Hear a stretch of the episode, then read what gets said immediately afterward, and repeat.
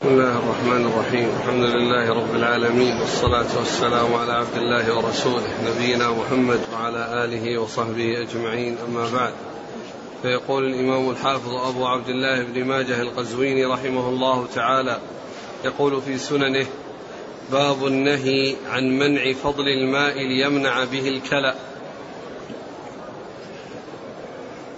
قال حدثنا هشام بن عمار قال حدثنا سفيان عن أبي الزناد عن الأعرج عن أبي هريرة رضي الله عنه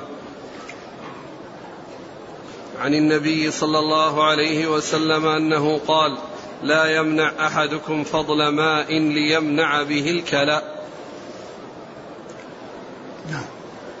قال حدثنا عبد الله بن سعيد قال حدثنا عبدة بن سليمان عن حارثة عن عمرة عن عائشة رضي الله عنها أنها قالت قال رسول الله صلى الله عليه وسلم لا يمنع فضل الماء ولا يمنع نقع البئر. بسم الله الرحمن الرحيم. الحمد لله رب العالمين وصلى الله وسلم وبارك على عبده ورسوله نبينا محمد وعلى آله وأصحابه أجمعين. أما بعد فيقول الإمام ماجه رحمه الله باب ما جاء في منع فضل الماء ليمنع به الكلى. أي أن الإنسان عندما يكون عنده بئر في فلاة وحولها أماكن فيها رعي ويكون أقرب شيء إلى إليها هذا هذه البئر التي فيها الماء فيكون صاحب البئر يمنع فضل الماء من أجل أن يبتعد الناس عن هذا الكلأ الذي حوله ليختص به.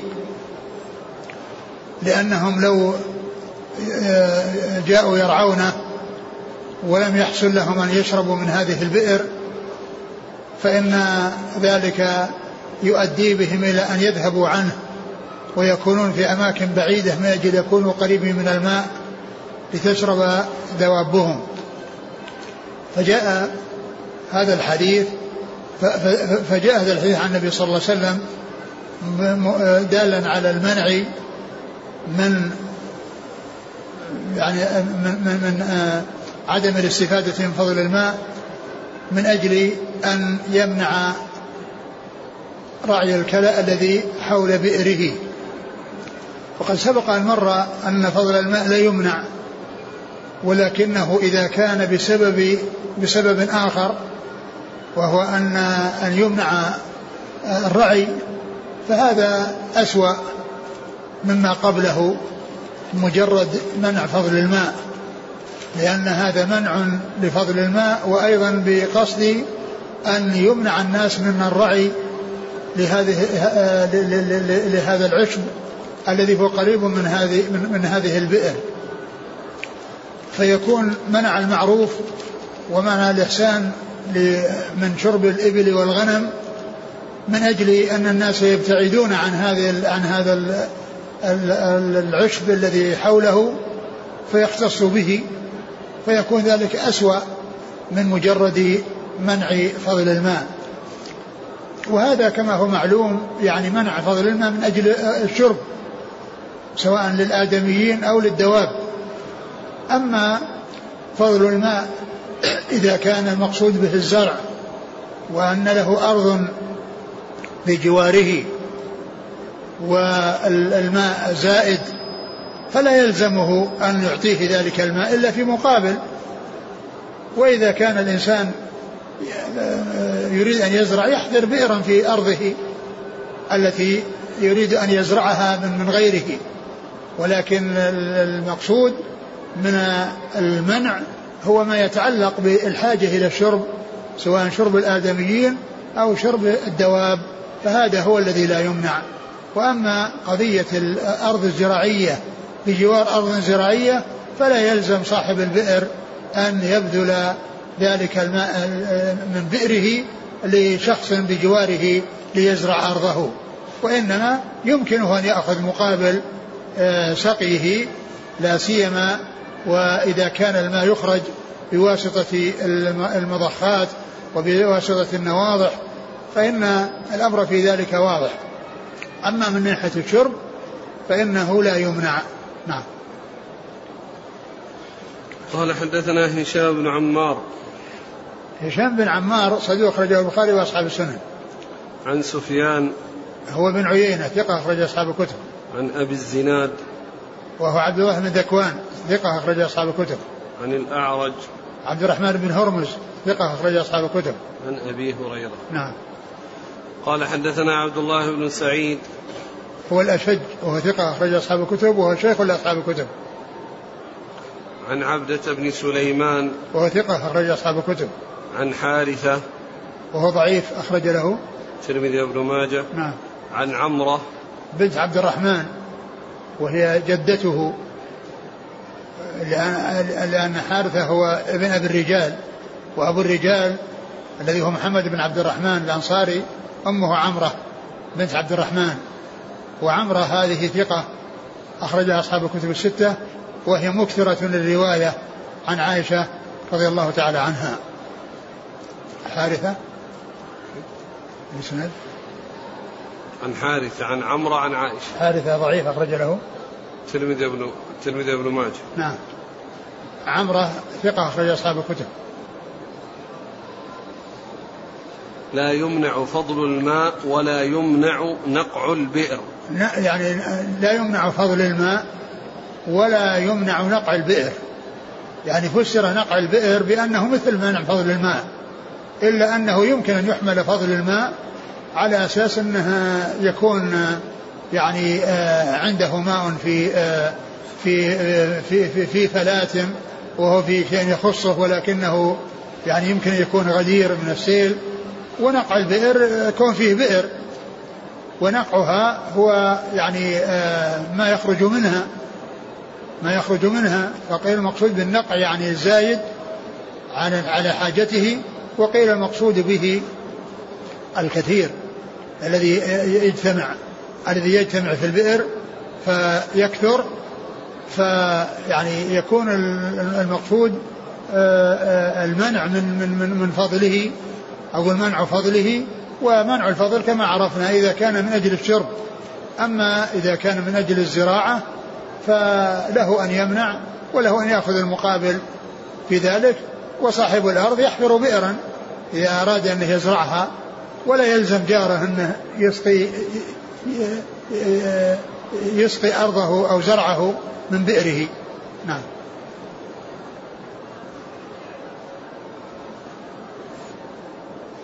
قال رحمه الله تعالى باب الشرب من الأودية ومقدار حبس الماء. قال حدثنا محمد بن رمح قال أنبانا الليث بن سعد عن ابن شهاب عن عروة بن الزبير عن عبد الله بن الزبير رضي الله عنهما أن رجلا من الأنصار خاصم الزبير رضي الله عنه عند رسول الله صلى الله عليه وسلم في شراج الحرة التي يسقون بها النخل. فقال الأنصاري سرح الماء يمر. فأبى عليه فاختصما عند رسول الله صلى الله عليه وسلم. فقال رسول الله صلى الله عليه وسلم اسق يا زبير ثم أرسل الماء إلى جارك. فغضب الأنصاري فقال يا رسول الله أن كان ابن عمتك. فتلون وجه رسول الله صلى الله عليه وسلم ثم قال يا زبير اسقي ثم احبس الماء حتى يرجع إلى الجدر. قال فقال الزبير والله إني لأحسب هذه الآية نزلت في ذلك. فلا وربك لا يؤمنون حتى يحكموك فيما شجر بينهم ثم لا يجدوا في أنفسهم حرجا مما قضيت ويسلموا تسليما. ثم ذكر باب الشرب من الأودية. نعم ومقدار حبس الماء. باب الشرب من الأودية ومقدار حبس الماء. يعني حبس الماء إذا كان آه، يعني حبس الماء عند الأعلى. ثم يرسله إلى الأسفل ثم يرسله إلى من كان أسفل منه يعني مقدار الحبس. يعني هل آه، يبقي الماء يعني ويستوعب بحيث يعني يكثر جدا أو أنه له مقدار معين ثم يرسله إلى جاره الذي هو تحته والذي هو أنزل منه يعني في المستوى مستوى الأرض. الرسول آه ذكر آه ابن ماجه حديث الزبير أن رجلا من الأنصار خاصمه في شراج الحرة والشراج جمع شرجة وهي المكان الذي ينزل منه الماء على المزارع وعلى الأراضي الزراعية أو الأراضي التي آه، فيها نخل يسقى. يعني بماء الأمطار ف آه، فتخاصم معه في شراج الحرة يعني الماء الذي يأتي من هذه الشرجة أو الشراج التي هي الأماكن التي يأتي الماء منها ثم يصب على الأراضي الزراعية التي في طريقه إلى إلى المنحدر وإلى المنخفض لأن الماء يعني يأتي من أماكن عالية وينزل. يأتي من أماكن عالية. لا يستقر. إذا وجد مكانا ينزل معه نزل. مثل ما قال الشاعر. يقول آآ آآ فالسير فالسيل حرب للمكان العالي. فالسيل حرب للمكان العالي يعني معناه إنه ما يبقى في المكان العالي. ينزل. المنخفضات والأشياء التي ينزل معها الماء فإنه يذهب. لا يبقى. مستقرا وفيه يعني انحدار. أما إذا كان الأرض مستوية أو الأرض يعني كذا فإنه يستقر فيها ولكنه ينزل مع الأماكن المنخفضة.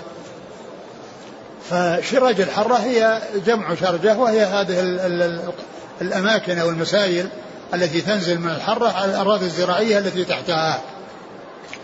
فكان الزبير يعني كان أعلى أرض أعلى من أرض الأنصاري والأنصاري طلب من الزبير أنه يرسل الماء. فاختصم إلى الرسول صلى الله عليه وسلم. فالرسول عليه الصلاة والسلام قال له أمسك الماء يعني حتى تشرب ثم أرسله إلى جارك. ثم أرسله إلى جارك. فقال الأنصاري أن كان ابن عمتك لأن الزبير هو ابن صفية بنت عبد المطلب عمة رسول الله صلى الله عليه وسلم. صفية بنت عبد المطلب عمة الرسول صلى الله عليه وسلم ابنها الزبير بن العوام رضي الله تعالى عنه وعنها وعن الصحابة أجمعين. قال أن كان فتلون وجه رسول الله صلى الله عليه وسلم تغير. ثم إنه قال للزبير احبس الماء حتى يصل الجدر ثم أرسله إلى جارك. فكان في الأول أراد أنه آه، آه، الزبير لا يستوفي حقه كاملا وإنما يستفيد ويرسل. ولما قال هذه المقالة حكم له بالشيء الذي يستحقه. حكم له بالشيء الذي يستحقه وأنه يمسك إلى الجدر يعني إلى أصل الجدر أو الجدار الذي هو يعني يحيط بالأرض. وقدر بأنه مقدار إلى الكعب يعني الإنسان إذا وقف يصل إلى كعبه. ثم أرسله إلى جارك. وهذا الأنصاري يعني لا يقال إنه من الأنصار الذين هم أهل النصرة وإنما يقال هو من القبيلة يعني من قبيلة الأنصار. ومعلوم أن القبيلة يعني فيهم أنصار اللي هم الأوس والخزرج فيهم من هم أنصار وفيهم من, هو من هم منافقون وفيهم من هم منافقون. لأن لكن لا يقال إنهم أنصار من الأنصار. لأن الأنصار اسم للذين نصروا الرسول صلى الله عليه وسلم. اسم للذين نصروا الرسول عليه الصلاة والسلام. ولهذا جاء في الحديث الأنصار لا يحبهم إلا مؤمن ولا يبغضهم إلا منافق. والسبب في ذلك أنهم قاموا بنصرة الرسول صلى الله عليه وسلم حتى أظهر الله به الدين أظهر الله دينه.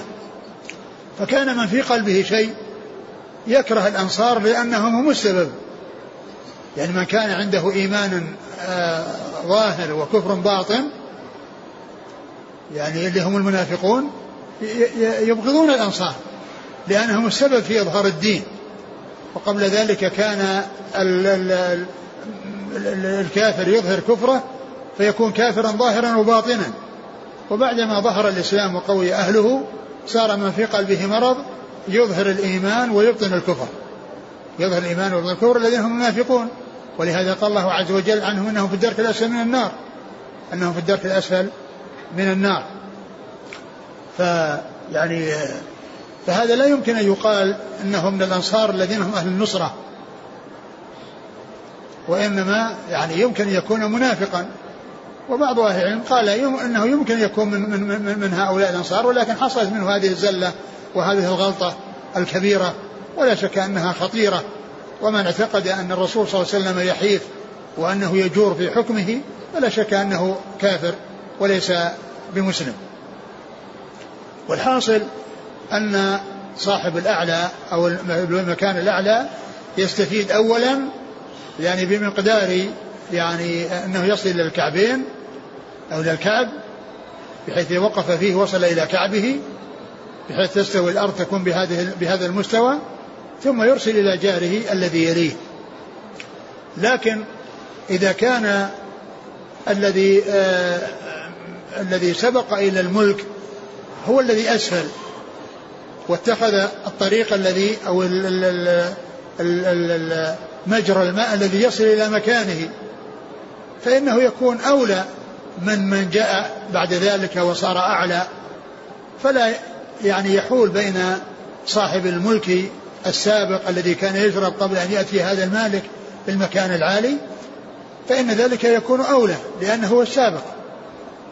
وإذا كان الماء قليلا فهو أولى به وإذا كان الماء كثيرا فيمكن أن يكون الأعلى يعني يأخذ ثم ينزل إلى الأسفل. وحيث يكون قليلا فإن صاحب الملك الأول والذي عمل المجرى من هذه الشرجة إلى أرضه يكون أولى لسبقه. كون الإنسان سبق إلى مكان وفتح الطريق الذي يصل إلى زرعه وإلى مزرعته ثم جاءوا ناس فوق وسكروا الطريق الموصل إليه فإن ذلك أولى. نعم. الإسناد قال حدثنا محمد بن رمح. ثقة أخرجه مسلم وابن ماجه. عن الليث بن سعد. ثقة أخرج أصحاب الكتب. عن ابن شهاب. محمد بن مسلم عبد الله ثقة أخرج أصحاب الكتب. عن عروة بن الزبير. ثقة فقيه أخرج أصحاب الكتب. عن عبد الله بن الزبير. رضي الله تعالى عنهما وأخرج حديث أصحاب الكتب الستة. هذا أرسل يقول جاء عند البخاري أن هذا الرجل قد شهد بدرا. هذا كلام صحيح. لا أدري لكن إذا كان شهد بدرا فهو يصير يعني من كما قلت يعني عن بعض العلم أنها يعني حصل منه يعني غضب وأنه تكلم بكلمة يعني خطيرة وعظيمة ويكون من جنس ما حصل لحاطب بن أبي بلتعة الذي قصته معروفة والحديث يعني في الصحيح قصة حاطب فيكون من جنسه إن كان شهد بدرا.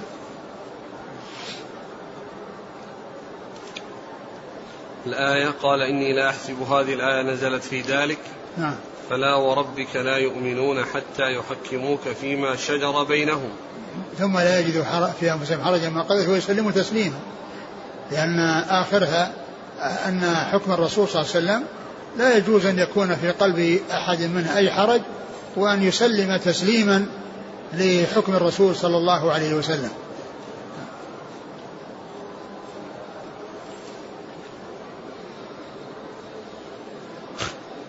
قال حدثنا إبراهيم بن المنذر الحزامي قال حدثنا زكريا بن منظور بن ثعلبة بن أبي مالك قال حدثني محمد بن عقبة بن أبي مالك عن عمه ثعلبة بن أبي مالك أنه قال قضى رسول الله صلى الله عليه وسلم في سيل مهزور الأعلى فوق الأسفل. يسقي قضى قضى. رسول الله صلى الله عليه وسلم في سيل مهزور. الأعلى سيل مهزور. نعم. الأعلى فوق الأسفل يسقي الأعلى إلى الكعبين ثم يرسل إلى من هو أسفل منه. ثم ذكر هذا الحديث عن عن ثعلبة. ثعلبة؟ ثعلبة بن أبي مالك. نعم ثعلبة بن أبي مالك. ثعلبة بن أبي مالك وهذا مختلف في صحبته. وفيه أن النبي صلى الله عليه وسلم قضى في الأعلى يشرب ثم يرسله إلى الأسفل. وكان في مكان قال له مهزور وهو مكان يعني في آآ آآ وادي يأتي من منه الماء وهو مكان مرتفع فيشرب الأعلى ثم ثم الأسفل حتى الأعلى حتى يصل إلى الكعبين. نعم. نعم. حتى يصل إلى الكعبين. والحديث في إسناده ضعف ولكنه يعني آه، يشهد له الحديث السابق المتفق على صحته. حديث عبد الله بن الزبير. نعم. قال حدثنا إبراهيم بن المنذر الحزامي. هو؟ صدوق غير البخاري والترمذي والنسائي بن ماجه. نعم. عن زكريا بن منظور بن ثعلبة بن أبي مالك. وهو ضعيف؟ رجله ابن ماجه. نعم. عن محمد بن عقبة بن أبي مالك. وهو؟ مستور رجله ابن ماجه. نعم. عن عمه ثعلبة بن أبي مالك. وهو مختلف في صحبته؟ أخرج له البخاري وأبو داود بن ماجه. نعم. سيل مهزور. مكان مكان. يعني يعني وادي يعني يأتي من مكان مرتفع فيمر بأماكن عالية ثم ينزل إلى أماكن أنزل منها. وفيه ما في الذي قبله أن الأعلى يشرب ولكن يحبس إلى مقدار الكعبين ثم ينزل أو يرسل إلى من أنزل من هو أسفل منه من المزارع. نعم.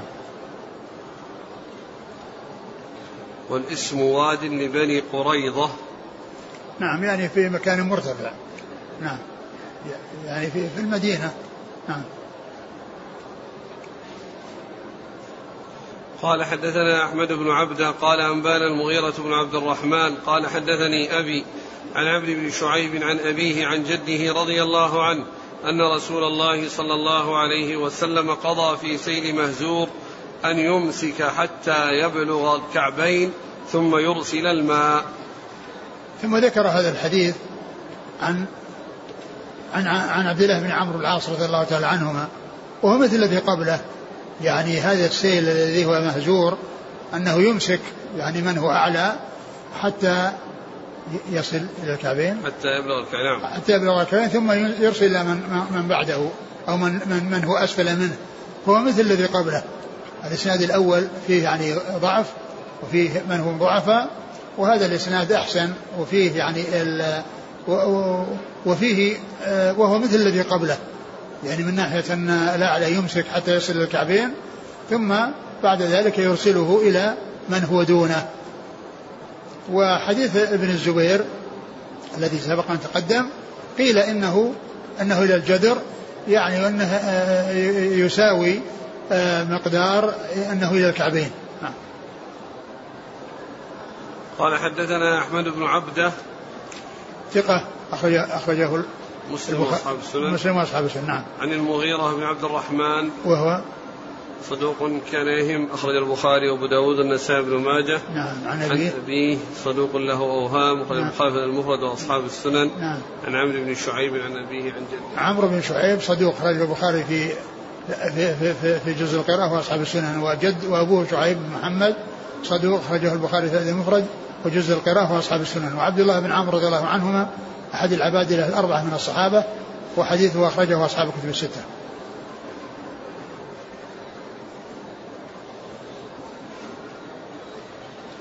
قال حدثنا أبو المغلس قال حدثنا فضيل بن سليمان قال حدثنا موسى بن عقبة عن إسحاق بن يحيى بن الوليد عن عبادة بن الصامت رضي الله عنه أن رسول الله صلى الله عليه وسلم قضى في شرب النخل من السيل أن الأعلى فالأعلى يشرب قبل الأسفل ويترك الماء إلى الكعبين ثم يرسل الماء إلى الأسفل الذي يليه وكذلك حتى تنقضي الحوائط أو يفنى الماء.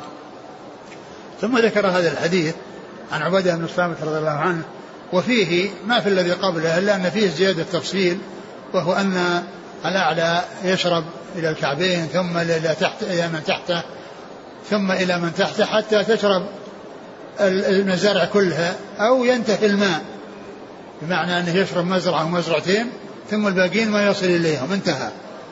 يعني فإن كان كثيرا شربت هذه المزارع كلها وإن فني الماء وانتهى لقلته فإنه يستفيد الأعلى ثم الذي يليه وأما الذين وراءه فإنه آه انتهى قبل أن يصل إليهم أو نفد قبل أن يصل إليهم. نعم. قال حدثنا أبو المغلس. هو عبد ربه بن خالد أبو المغلس وهو مقبول أخرجه ابن ماجه. نعم. عن فضيل بن سليمان. وهو صدوق له خطأ كثير أخرج له أصحاب الكتب. نعم. عن موسى بن عقبة. وهو ثقة أخرج أصحاب الكتب. عن إسحاق بن يحيى بن الوليد وهو مجهول الحال نعم. ابن ماجه. نعم. عن عبادة بن الصامت. رضي الله عنه أخرج أصحاب الكتب. اترك من الكعبين قال رحمه الله تعالى باب قسمة الماء. قال حدثنا إبراهيم بن المنذر الحزامي. قال أنبانا أبو الجعد عبد الرحمن بن عبد الله عن كثير بن عبد الله بن عمرو بن عوف المزني. عن أبيه عن جده رضي الله عنه أنه قال قال رسول الله صلى الله عليه وسلم يبدأ بالخيل يوم وردها. ثم ذكر باب قسمة الماء. قسمة الماء يعني على يعني على ما يرد من الدواب.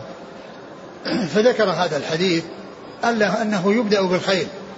يعني إذا كان يعني الذي ورد خيل وغنم وإبل فإنه يبدأ بالخيل هي اللي تشرب أولا. يعني في قسمة الماء يعني معناها أن الماء يشترك فيه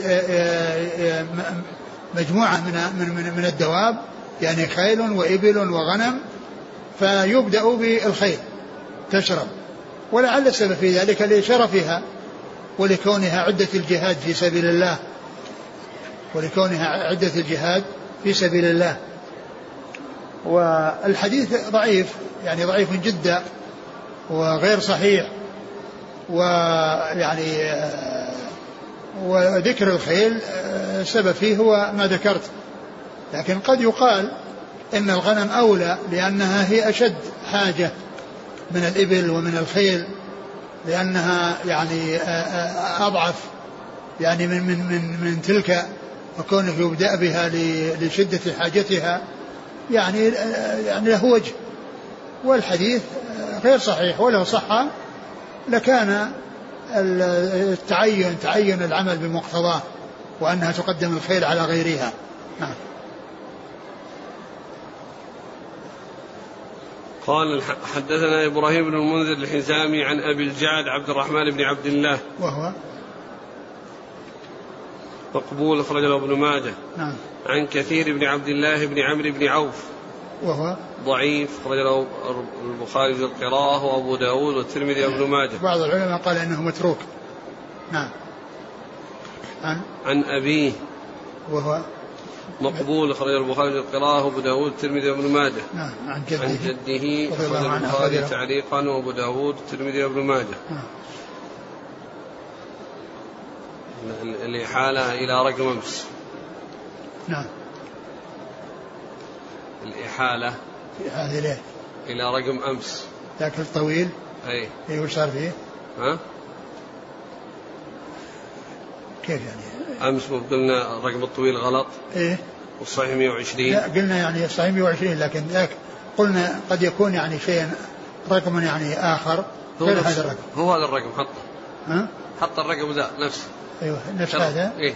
أيوه. أكرر. آه نفس الرقم؟ نفس الرقم. آه. ما أدري يعني لعل ما أدري هل أيضا هذا الرقم الحديث بهذا الرقم ولا لا. لكنه نفسه مطابق. إيه مطابق للرقم الذي جاء أمس. نعم. نعم. والظاهر أنها جد جدا هذه معها. ها؟ لأن هنا نفس الحكم ضعيف جدا ونفس الرقم؟ هناك ضعيف جدا ونفس الرقم إيه. إيه. ذاك فيه ضعيف بدون جدا اللي هم 120 إيه. نعم. قال رحم قال حدثنا العباس بن جعفر قال حدثنا موسى بن داود قال حدثنا محمد بن مسلم الطائفي عن عمرو بن دينار عن أبي الشعثاء عن ابن عباس رضي الله عنهما أنه قال قال رسول الله صلى الله عليه وسلم كل قسم قسم في الجاهلية فهو على ما قسم وكل قسم أدركه الإسلام فهو على قسم الإسلام. ثم ذكر هذا الحديث عن, عن, عن ابن عباس. نعم. أن النبي صلى الله عليه وسلم قال كل قسم كان في الجاهلية فهو على ما قسم وكل قسم أدركه الإسلام فإنه على قسم الإسلام. يعني أنه إذا كان هناك حقوق و آه، وحصلت قسمتها قبل الإسلام على ما كان عليه أهل الجاهلية فإنها تبقى على قسمتها. وكل قسم لم يقسم في الجاهلية وأدركه الإسلام فإنه يقسم على حكم الإسلام مثل المواريث. فإن المواريث إذا كان آه، حصل قبل بعثة الرسول صلى الله عليه وسلم وقبل الإسلام وحصلت القسمة فإنها تبقى على ما هي عليه على ما حصل في الجاهلية. وما أدركه الإسلام وهو لم يقسم فإنه يقسم على حكم على الإسلام. يعني في التوريث أو المواريث من يعني آه، أدركه الإسلام فإنه يحكم بحكم الإسلام وتقسم المواريث على حكم الإسلام. وإن كان سبق أن تم قسمتها على ما كان في الجاهلية تبقى على ما هي عليه في الجاهلية. تبقى على ما كانت عليه في الجاهلية ولا يغير حكمها بعدما جاء الإسلام لأنها قسمت في الجاهلية على ما كان عليها في الجاهلية. نعم. قال حدثنا العباس بن جعفر هو؟ صدوق فجر بن ماجه نعم. عن موسى بن داود وهو؟ صدوق له أوهام رواه مسلم وأبو داود والنسائي بن ماجه نعم. عن محمد بن مسلم الطائفي وهو صدوق يخطئ نعم. يخطئ من حفظه أخرج البخاري تعليقا ومسلم وأصحاب السنن. نعم. عن عمرو بن دينار. وهو ثقة أخرج أصحاب الكتب. عن أبي الشعثاء. جابر بن زيد ثقة أخرج أصحاب الكتب. عن ابن عباس. نعم. قال رحمه الله تعالى باب حريم البئر. قال حدثنا الوليد بن عمرو بن سكين قال حدثنا محمد بن عبد الله بن المثنى حا قال وحدثنا الحسن بن محمد بن الصباح قال حدثنا عبد الوهاب بن عطاء قال حدثنا إسماعيل المكي إسماعيل المكي عن الحسن عن عبد الله بن مغفر رضي الله عنه أن النبي صلى الله عليه وسلم قال من حفر بئرا فله أربعون ذراعا عطنا لماشيته. ثم بقى باب حريم البئر. حريم البئر يعني المقدار الذي يعني يستحقه من حفر البئر عندما يحصل منازعة على الأراضي فإن البئر تستحق آه، هذا المقدار الذي هو أربعون ذراعا من جميع الجهات. يعني ما ليس لأحد أن يأتي ويأخذ يعني يقتطع جزءا من هذا المكان الذي هو في حدود الأربعين ذراع. يعني عشرين متر. يعني عشرين أربعين ذراع تعادل عشرين متر. فلا يعني يأتي أحد ويأخذ يعني شيئا من هذه الأرض. وإذا كان أحيا الأرض وأحاطها وزرعها وهي أكثر من هذا المقدار فإنه يملكها بالإحياء.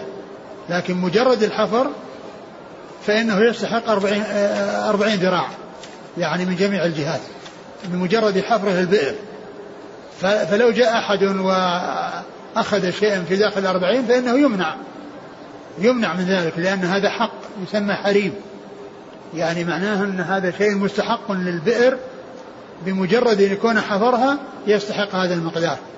فلا أحد يتعدى عليه بحيث يقتطع جزءا منه لأنه استحق بحفره هذا المقدار.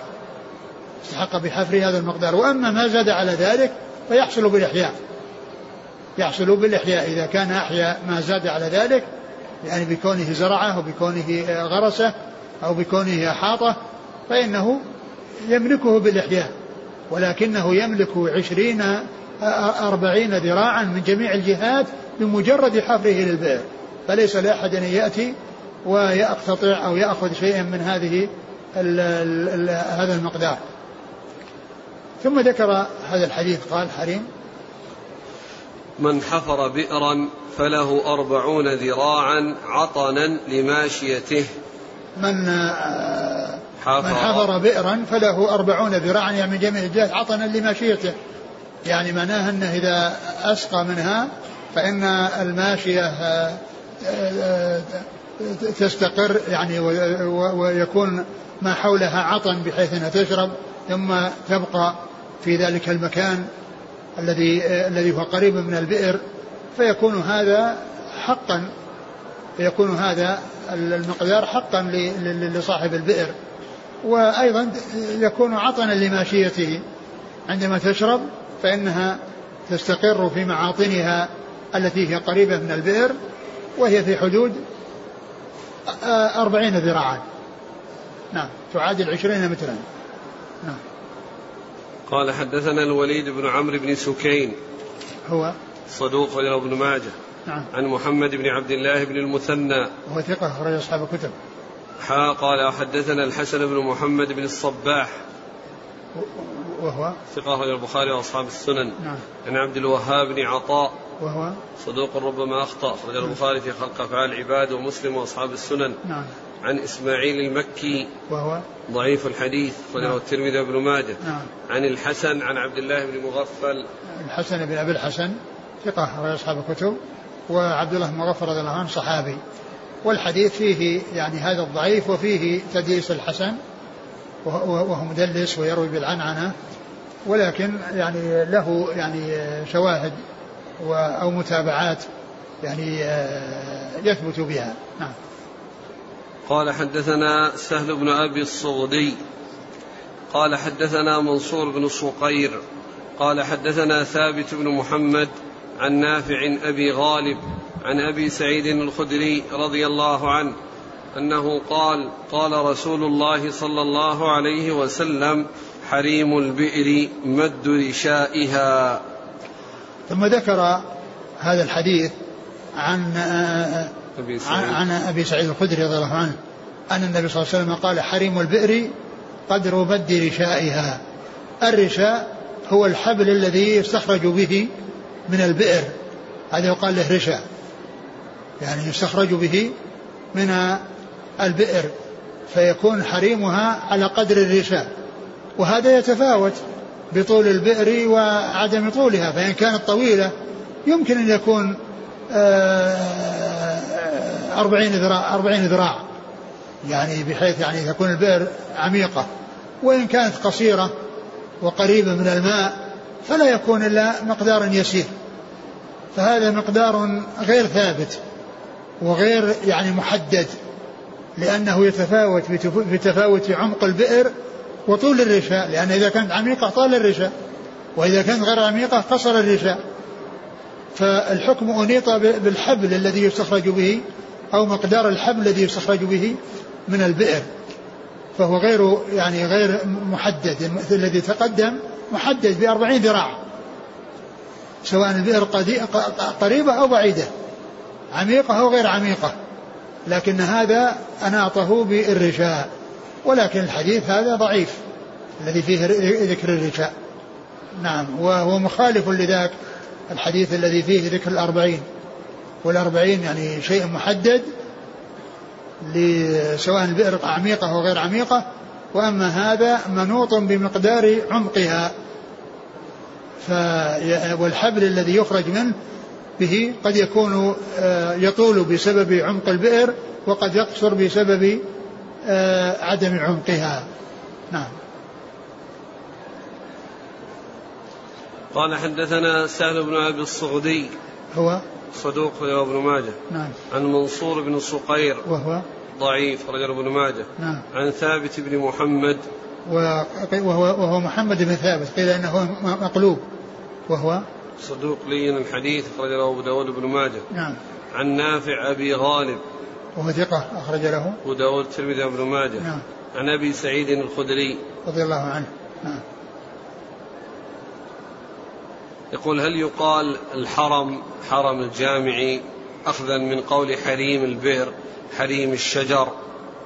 آه إن كان مقصود به الحريم ما في بأس وأما إذا كان حرم بمعنى أنه يعني حكمه حكم الحرم أو أنه يعامل معاملة الحرم فهذا غير صحيح.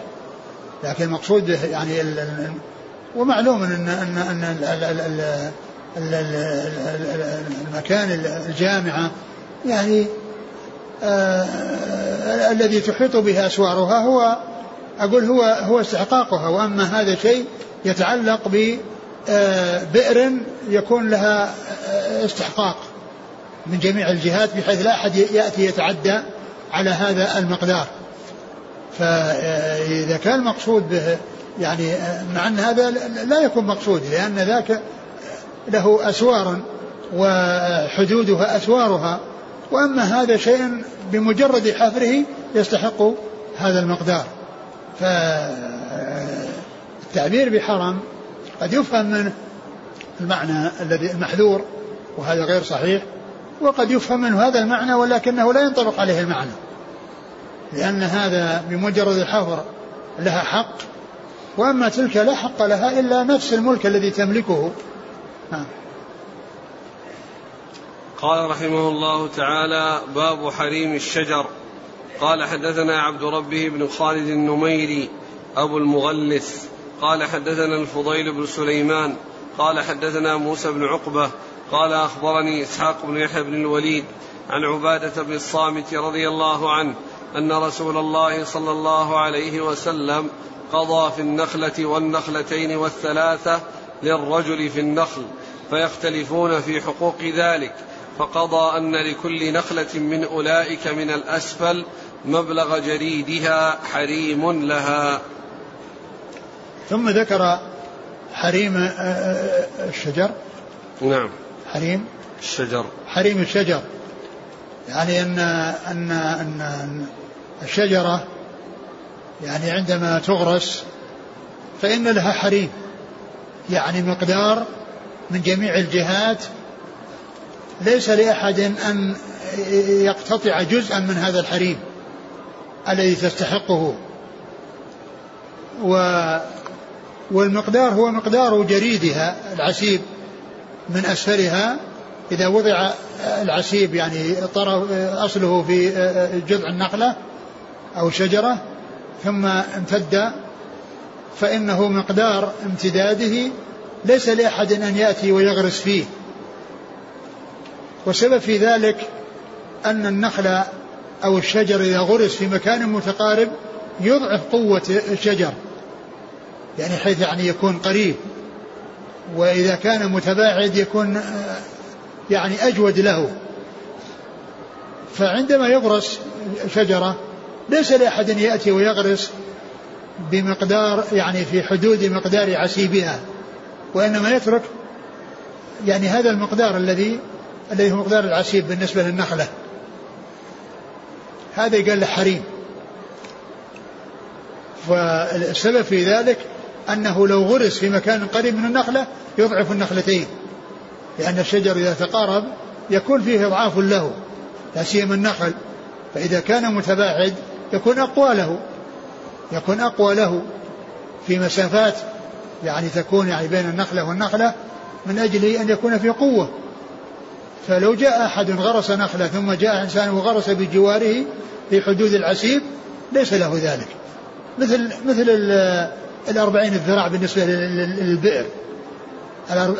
مقدار العسيب للنخلة مثل مقدار الأربعين ذراع بالنسبة للبئر. نعم. تقدم الإسناد؟ نعم. هو نفسه؟ نعم. نعم. أبو المغلس فضيل بن سليمان موسى بن عقبة إسحاق بن يحيى عبادة بن الوليد عبادة بن الصامت. ذكر الإسناد الأول أبو المغلس. والإسناد الثاني ذكره منسوبا وختمه بقول أبو المغلس. وكان الأولى أن يقدم الذي فيه الإسناد أو الذي فيه التسمية على ما يكون فيه الاختصار. لأنه إذا كانت التسمية موجودة من قبل ثم حصل الاختصار بعد ذلك يعني يحال إلى ما سبق. لكن كونه يأتي في الأول الاختصار ثم بعد ذلك يأتي التفصيل أو يأتي الاسم مفصل هذا خلاف الأولى. الأولى أنه عندما يأتي أول ما يذكر يذكر الشيء الذي فيه توضيح وبيان. ثم بعد أن يكون معلوما يمكن أن يذكر على سبيل الاختصار. نعم. قال حدثنا سهل بن أبي الصغدي قال حدثنا منصور بن صقير قال حدثنا ثابت بن محمد العبدي عن ابن عمر رضي الله عنهما قال قال رسول الله صلى الله عليه وسلم حريم النخلة مد جريدها. ذكر هذا الحديث عن ابن عمر اللي راح عن من؟ اللي راح عن هذا عن عباد بن الصامت. نعم. يعني هذا حديث ابن عمر يعني حريم النخلة حريم حريم النخلة مد جريدها. مد جريدها. يعني هذا مثل الذي قبله. يعني مقدار جريد النخل يعني هو حريم النخلة. مقدار جريدة النخلة هو مقدار حريمها. نعم. في الحديث الأول ذاك الذي قال فيه النخلة والنخلات في النخل. يعني المقصود بالنخلة والنخلات نخلة أو نخلتين أو ثلاث في وسط بستان. ولهذا قال في النخل. يعني فيختلف يعني صاحب البستان مع يعني صاحب النخلة والنخلتين بمقدار ما يكون بين يعني هذه النخلات القليلة. ف يعني آه، النخلة والنخلات في النخل. لأن قول في النخل يعني في البستان. يعني لأن بستان فيه نخل وفيه نخلة ونخلتين ليست لصاحب النخل وإنما هي لغيره فيختلفون. فجاءت الحكم بأنه مقدار جريد النخل. نعم.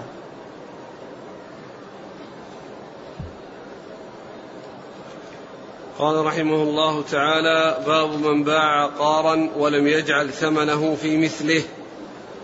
قال حدثنا أبو بكر بن أبي شيبة. قال حدثنا وكيع. قال حدثنا إسماعيل بن إبراهيم بن مهاجر عن عبد الملك بن عمير عن سعيد بن حريث رضي الله عنه أنه قال سمعت رسول الله صلى الله عليه وسلم يقول من باع دارا أو عقارا فلم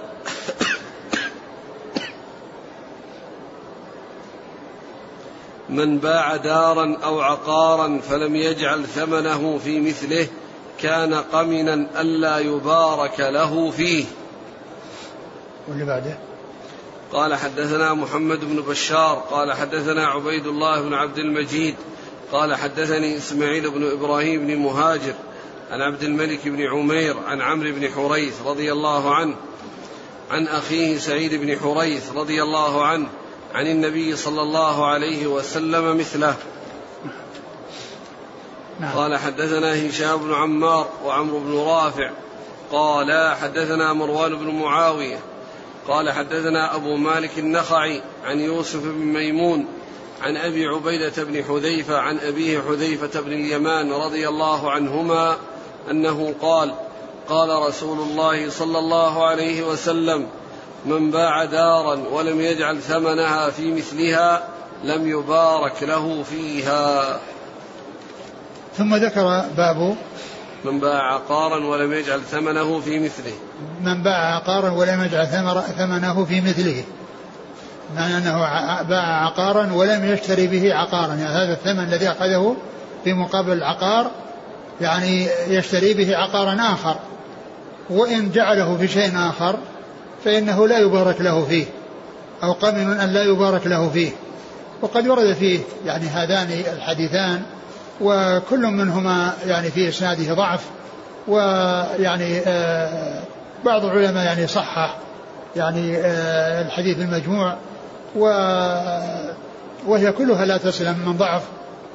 وعلى صحتها فإن المقصود من ذلك يحتمل أن يكون آه أنه شيء مستقر به وساكن به فكونه يعني يبيع آه، داره ويبقى بدون دار فإن آه، فإن هذا المال الذي وضع في شيء آخر قد لا يبارك فيه لأنه سبب في عدم استقراره وعدم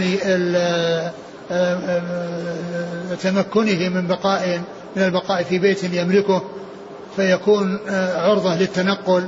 وعرضة للتغير والتأثر فإذا يعني جعله في مثله بأن باع دارا ثم شرى دارا أخرى يعني هو باق على استقراره.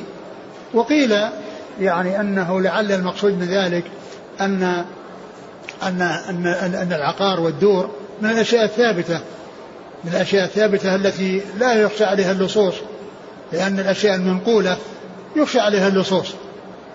الأشياء المنقولة ليست مثل الثابتة يخشى عليها من اللصوص. والأشياء الثابتة لا يخشى عليها اللصوص. لا يخشى عليها اللصوص لأنها غير منقولة. يعني قيل يعني في التوجيه يعني آه، إذا ثبت الحديث فهذا هو توجيهه. نعم. قال حدثنا أبو بكر بن أبي شيبة. ثقة أصحاب الكتب إلا الترمذي. عن وكيع بن الجراح ثقة أخرج أصحاب الكتب. عن إسماعيل بن إبراهيم بن مهاجر. وهو ضعيف ضعيف نعم. الترمذي بن ماجه. نعم. عن عبد الملك بن عمير. وهو ثقة أخرج له. أصحاب الكتب. نعم. عن سعيد بن حريث. رضي الله عنه أخرج له. ابن ماجه. نعم. قال حدثنا محمد بن بشار. ثقة أخرج أصحاب الكتب. عن عبيد الله بن عبد المجيد. وهو صدوق أصحاب الكتب. نعم. عن إسماعيل بن إبراهيم بن مهاجر عن عبد الملك بن عمير عن عمرو بن حريث عن أخيه سعيد بن حريث. عمرو بن حريث هو؟ صحابي أخرج أصحاب الكتب. نعم. قال حدثنا هشام بن عمار وعمرو بن رافع. عمرو بن رافع.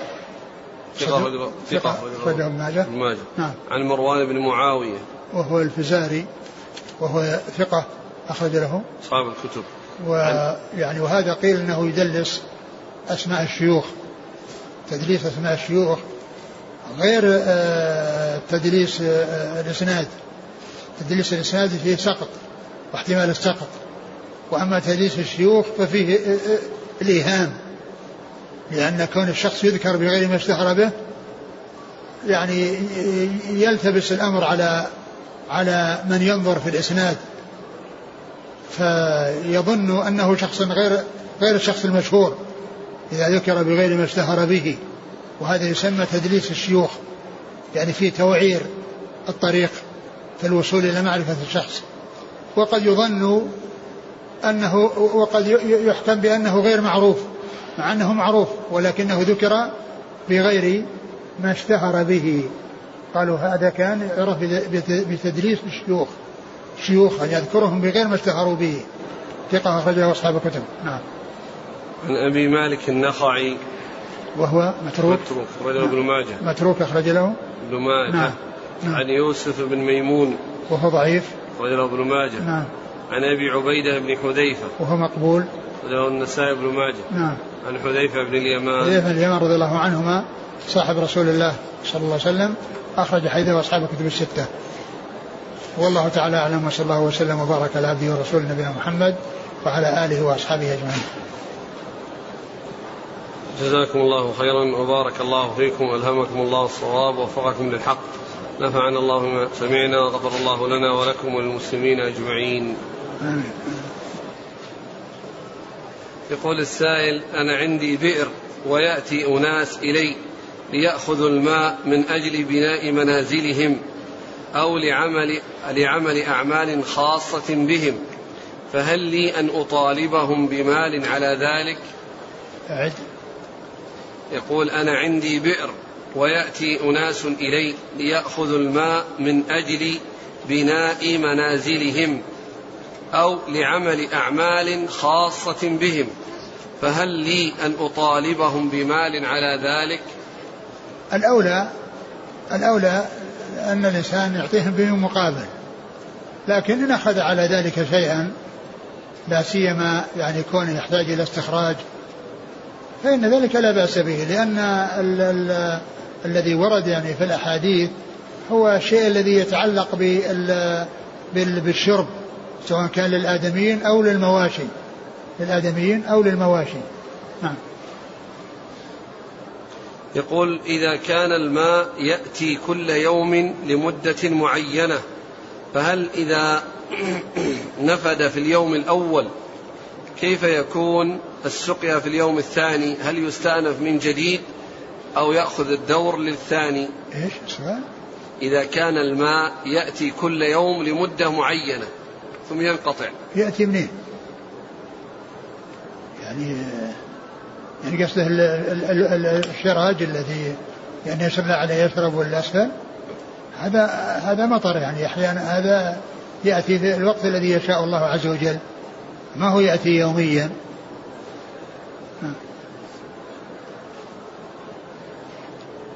يفتحون يفكون يقول الإخوان سدود. نعم. ينفتح مدة معينة ثم يغلقون.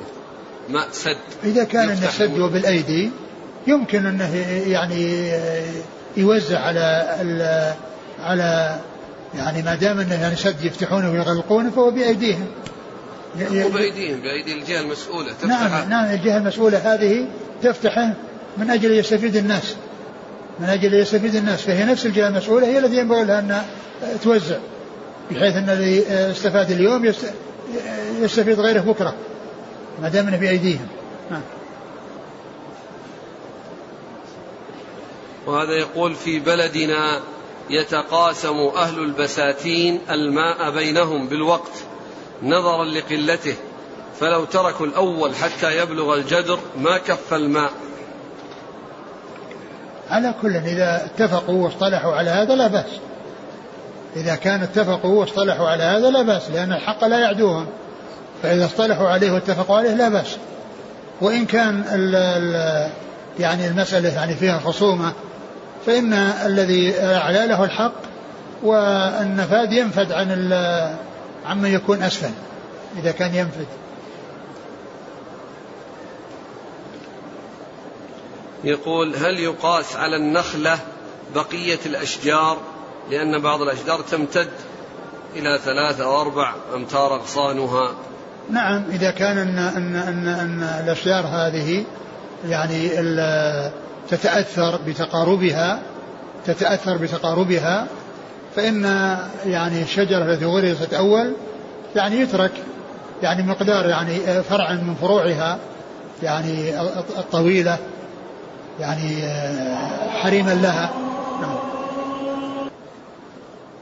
يقول هل النفي في الموجود في قوله تعالى فلا وربك لا يؤمنون نفي لأصل الإيمان أو كماله المستحب آه، آه، من كان آه، من كان من الناس يعني عنده شك وعدم رضا بما جاء به الرسول صلى الله عليه وسلم فلا شك أن هذا يقتضي الكفر. هذا يقول رجل عنده دكان لبيع وخياطة الستائر. يأتيه بعض الزبائن يطلبون منه أن يخيط لهم ستائر توضع على جميع جدران الغرفة. من عدد من الجهات فيحاول أن يقنعهم بأن يخيطوا بحسب النوافذ فقط. فمنهم من يقبل ومنهم لا فما حكم بيعه وخياطته لهذه الستائر لهم؟ والله هذا من إضاعة المال. يعني كونه يوضع على الجدران نعم الشبابيك وعلى الأبواب له وجه.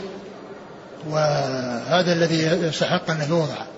وأما كون الجدران تكسى ويعني فهذا من إضاعة الماء يعني ما ينبغي أنه يتعامل أو أنه يحقق لهم هذا الشيء وإنما يعني يحقق لهم الشيء الذي هو سائر. وأما هذا من إضاعة المال وإتلافه. يقول آه، فضيلة الشيخ والدي يدخن ويعلم أنه حرام وإذا زارني دخن في منزلي. هل لي أن أمنعه أنكر عليه أو أنكر أكفي أن أنكر بقلبي علما بأنه يغضب علي إذا نصحته. عليك أن تجتهد في سلامته من هذا الوباء وهذا الشر الذي هو واقع فيه لأنه بذلك يتلف نفسه ويتلف ماله ويؤذي من حوله بالرائحة الكريهة. فأنت اجتهد في آه، سلامته وتقول له أن أنني أنني لا لا أوافق على أنك يعني تفعل يعني هذا الشيء في منزلي لأنه حرام ولا أحب أن أن يفعل في منزلي حرام. فإذا فعلت ذلك أديت ما عليك. وإن فعل يعني هو فأنت بذلت ما تستطيع وليس لك أن تطرده ولكن عليك أن تحرص على هدايته وأن تسأل الله عز وجل أن يخلصه من هذا الشر. تبذل الأسباب معه وتوصي غيرك ممن له به علاقة ومن له عنده منزلة. وفي نفس الوقت أيضا تدعو الله عز وجل أن آه، يخلصه ويسلمه من هذا البلاء. يقول نحن في بلادنا ندفع شهريا مبلغا من المال مقابل استعمال الماء. ولكن يا شيخ يأتي القليل فقط. بحيث الأعلى يصله أكثر من الأسفل. وبعض الجيران يستخدمون محركات ضخ الماء فيأخذون جميع الماء فلا يصل إلى الآخرين. هل يجوز استعمال هذه المحركات؟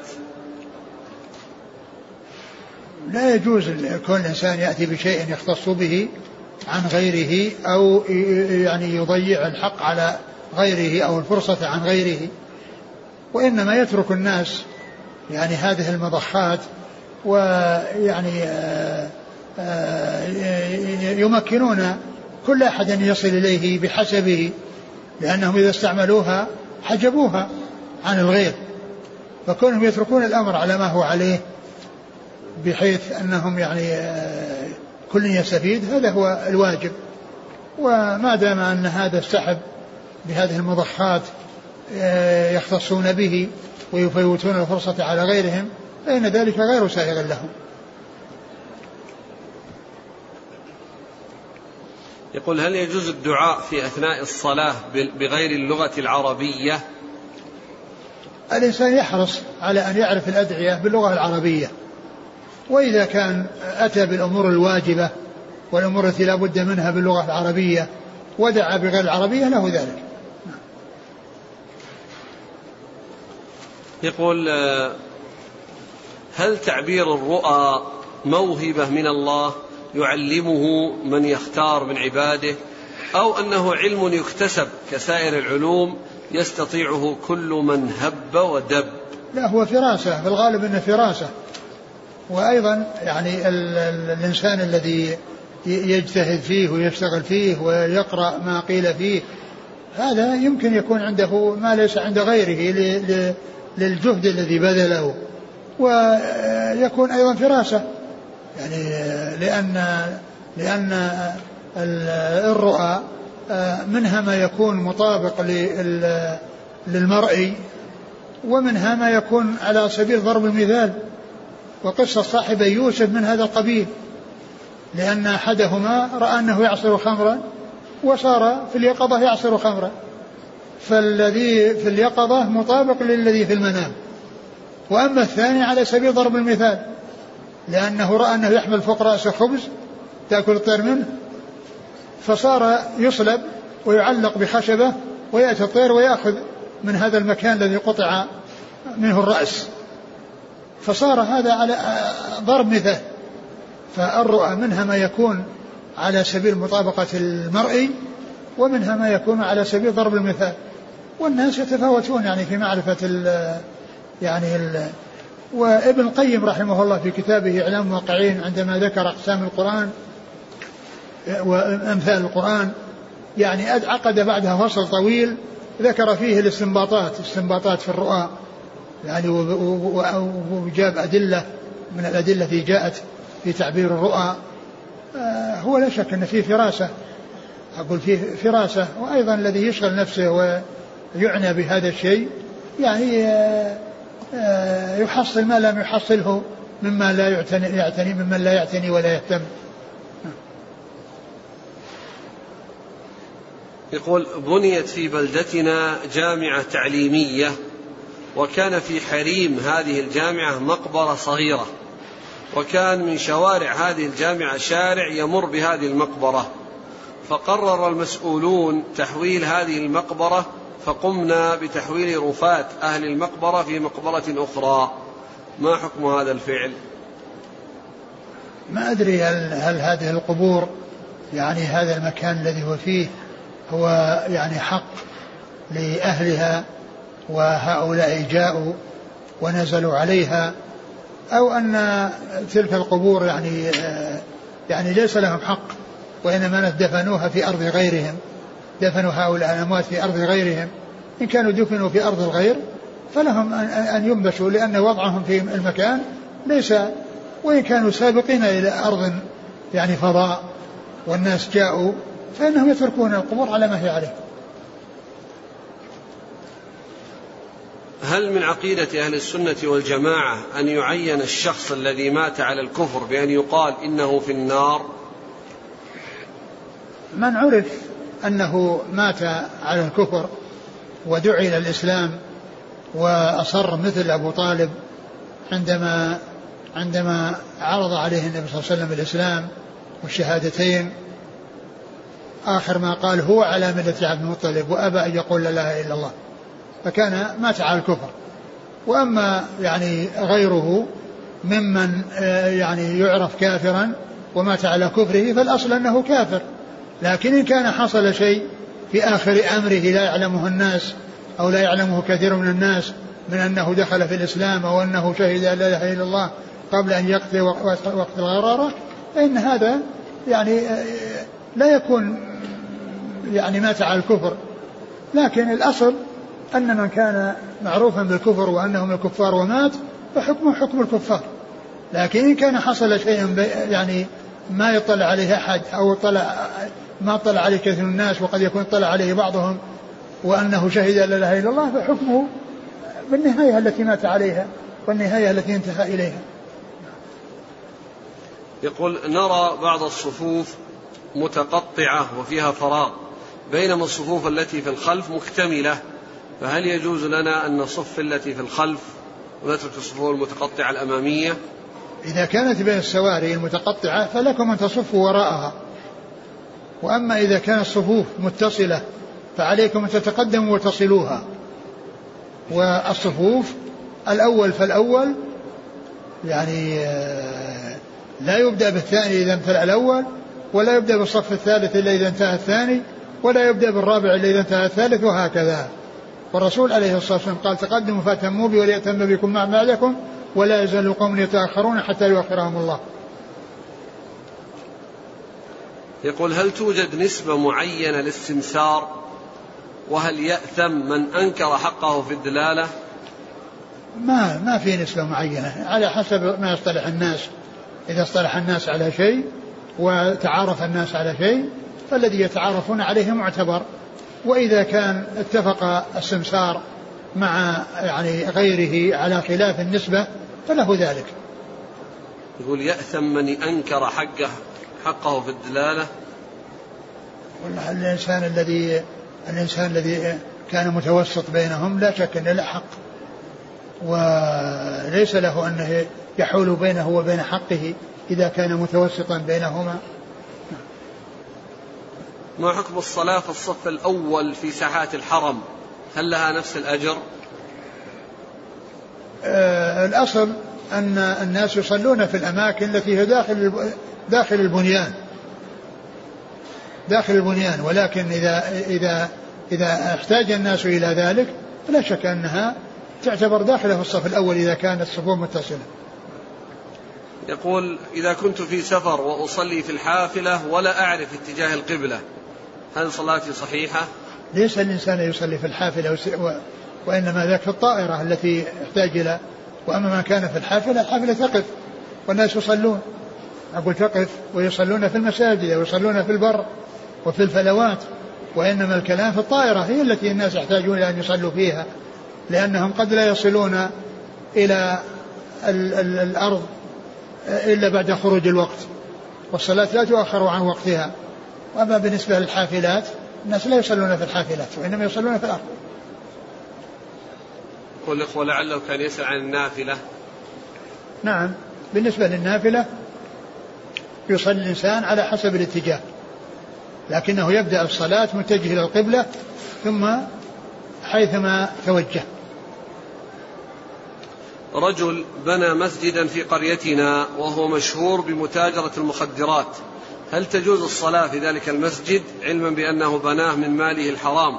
والقرية لا يوجد فيها إلا هذا المسجد ومسجد آخر مبني على قبور. المبني على القبور هذا لا يصلى فيه ولا يجوز يعني أن أن تبنى المساجد على القبور. وقد جاء النهي في ذلك. وأما المسجد الذي بني من حرام وهو موجود فالناس يصلون فيه. الناس يصلون فيه. ولا يمنعون من الصلاة فيه. ما دام أنهم لا, لا, لا يجدون غيره ولا يتمكنون من غيره. جزاكم الله خيرا. سبحانك اللهم وبحمدك. أشهد أن لا إله إلا أنت أستغفرك.